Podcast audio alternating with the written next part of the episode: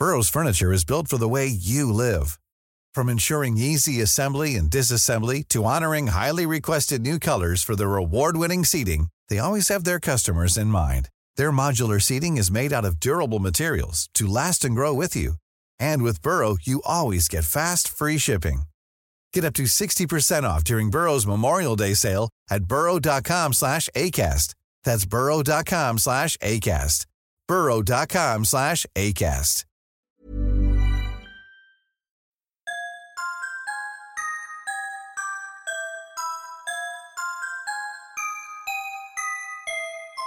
This story is straight from my father's mouth. His mother was a singer in Brisbane, and she was probably one of the best, to be honest. I never knew much about his childhood. He gave us the best growing up and never asked for anything in return. We never asked questions because, well, when you grow up, what's the point, you know? So, Dad's childhood was a mystery to me, well, up until yesterday. Dad found out that he had a brain tumour a few months ago. It's inoperable. We'd been drinking together, sitting by the bonfire, while my own children ran around the darkness of our yard, playing and laughing. I don't know why he told me all of this. Maybe he didn't want to die with the secret. Still, I know my father enough to know that the following is true. This is a story from his point of view.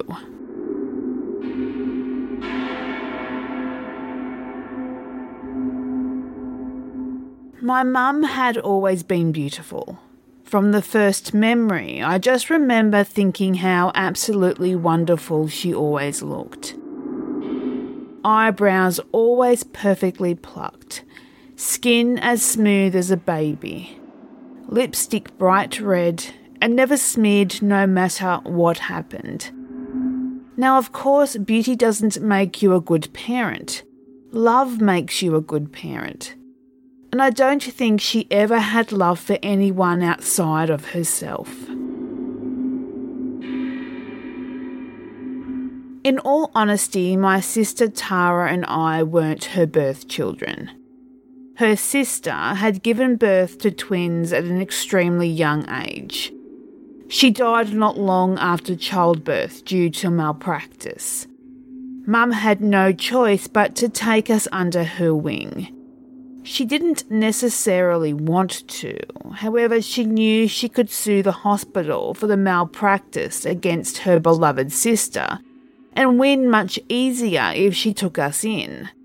Made it look like she needed the money, which I guess she did, and she won, of course.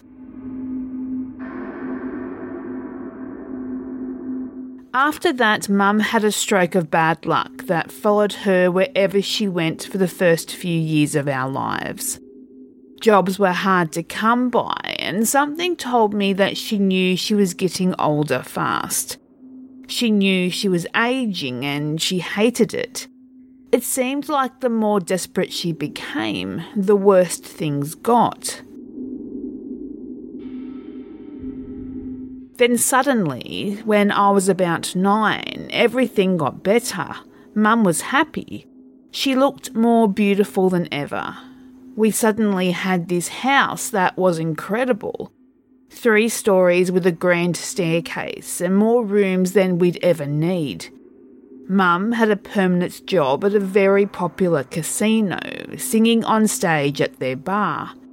Now, that might not be a huge thing now, but at the time it was like she was a real star. There were parties, lots of parties. The most glamorous people of that time in that place came to our house. Of course, while it sounds like our childhood was grand, it really wasn't. There were things going on behind the scenes that no one could have ever fathomed. Mum never showed us any kind of affection that wasn't to make sure that everyone thought she was this perfect parent. When she looked at us, there was no love in her eyes, no hate, no sadness, just blankness. We were there, and the only time she really paid us any attention was when we were in the way. We weren't allowed outside of our rooms more than to take meals, bathe, and play outside. We had a nanny who homeschooled us. Hell, I never even set foot in a real school until my late teenage years. There were rooms we weren't allowed in at all. Then there was the attic. We were never allowed anywhere near there, and even now I think she had good reason to keep us away. It started about a year after we moved into the house. Laughter.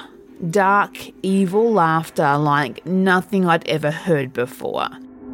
It would start in the middle of the night and go on until near daybreak. It wasn't loud, but it always seemed like it was right in your ears.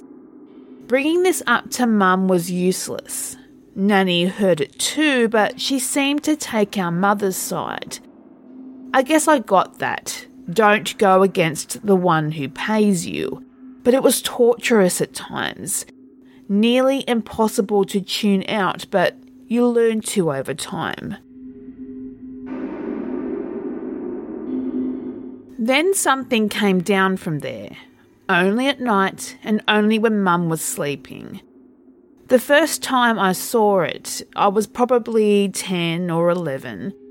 I got up in the middle of the night to go use the restroom, which was just across the hall. However, at the end of that very same hallway, there was the attic door and half out into the light of the hallway. Despite that light, it was black, black as darkness, black as death. White eyes adorned the face, too large and too far apart. No other features, just those white, wide eyes. Seeing me, seeing nothing. The laugh that I'd come to know so well came from it, despite the fact that it had no mouth.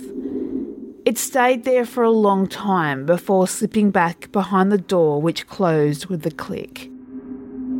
I told Mum, I told Nanny, I told Tara, I told the strangers at the parties.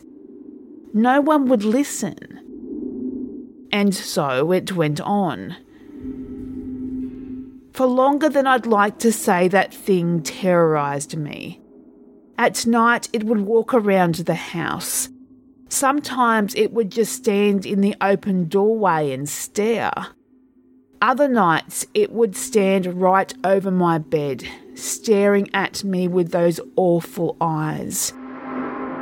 It would caress my face with disgusting long fingers that smelt like curdled cream. That's something you never learn to live with and ignore.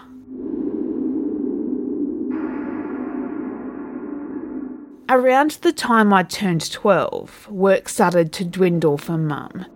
Our bills were behind. Then she found out that she was pregnant and lost her job entirely. She was a mess. I'd remember seeing her cry when I was little, but never after things started looking up. She cried all the time then. I remember overhearing her talking to Nanny about wanting an abortion. A few nights later, I saw her go up to the attic. I'd only ever seen her go up once before, with a young woman from one of her parties. She came back down with a much lighter look on her face. The next day, she announced to us that she would go through with her pregnancy.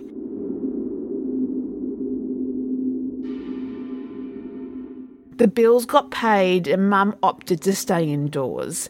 Nanny did everything for her. Hell, she even gave birth at home to a little girl. But just like that, she was gone. Mum told all her friends about how she adopted her baby out to an older couple up north. But I knew better. I watched her take that crying newborn up to the attic the night after she was born. I heard the cries, the screams, the silence, and then the laughter. Mum got a new job at an even better casino. And just like that, everything seemed normal. She worked, the parties resumed, the laughing monster stayed in its place. I felt so selfish for it, but I was glad for what she did in a way. I could sleep again, I could eat again. I felt normal for the first time in years.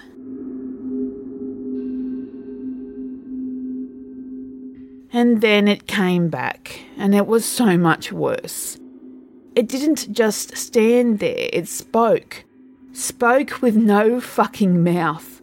It said awful things, things that I could never repeat to anyone. The eyes stared as the words slipped out, slurred from nowhere that I could see. I wanted to die then. At 14 years old, I wanted it just to all end. With no one listening to me and no one caring, I started acting out. It just started with running away in the middle of the night. I'd stay gone until three or four in the morning. At first, just going on walks. We didn't live too far from a lot of bars and diners and shops, places where other kids hung out. Those same kids got me into smoking and drinking, among other things. Meanwhile, things were going bad for Mum again. They had hired a much younger singer. Even with her luck, her age was showing. She seemed so desperately depressed all of the time. The last night we lived at that house, I was sneaking out like I would normally do. I peeked out of my door, but I wasn't met with a normal quiet. I heard crying coming from down the hall, from Mum's room. It wasn't her normal crying, though, it was the nanny's. Then I heard a thump and silence. I closed the door just enough so I could see out the crack as Mum dragged Nanny's unconscious body out of her room, down the hall, and to the attic door. She closed it behind her, and I listened to the thump, thump, thump of the unconscious woman being dragged up the stairs. I cried. I knew exactly what was going to happen. This time, though, there was no sound from the attic for a while until I heard Mum's voice. She was yelling at someone, yelling in between tears. Frantic footsteps started down the attic stairs and into the hallway. I closed the door as quietly as I could and tiptoed to my bed. I pretended to be asleep as Mum peeked out, only for a moment, before closing the door quietly behind her and running frantically back down the hallway. It was quiet for a while, but I didn't dare to move. There was no laughter coming from the attic this time. I remember wondering to myself if something had gone wrong. Then I smelled the smoke.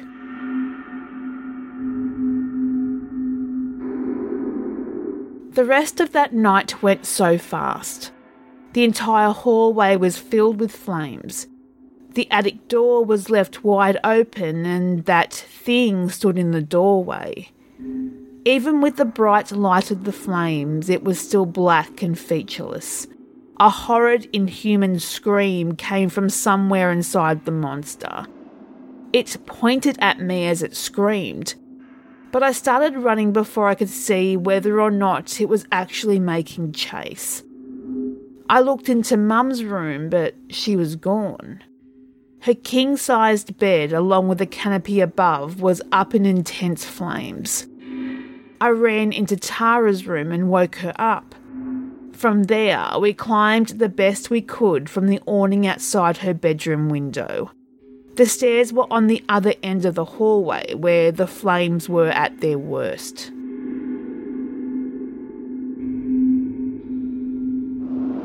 Mum was arrested that night. Arson was the only charge. They assumed the three bodies in the attic perished in the fire. However, it was a different time. No one believed she could have been culpable. After all, she was a woman. She was a beautiful woman. They assumed she was too dumb to start a fire. Can you imagine? They let her go, but she died only a few months later. She just withered away. I don't even think the doctors today can explain it. Although I'm sure they'll slap a label on it, but it would only hide their own incompetence. There just wasn't an explanation. When she killed that thing, its absence took her.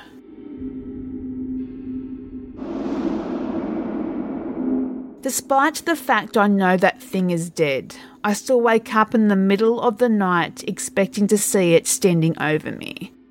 Those wide white eyes staring, the bulging laughter coming from nowhere.